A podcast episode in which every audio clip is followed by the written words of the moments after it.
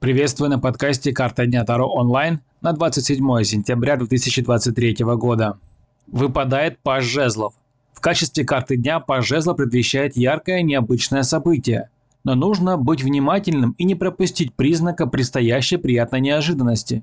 Это может быть и повышение по службе, и приятная встреча, и роман века. Но это и вовсе не означает, что событие будет судьбоносным.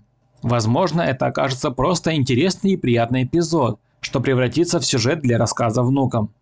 Если вам нужен личный расклад, где я рассмотрю все ваши вопросы, подписывайтесь на Boosty, ссылочка есть в описании.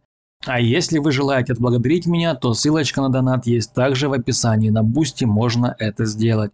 До встречи в следующем выпуске подкаста.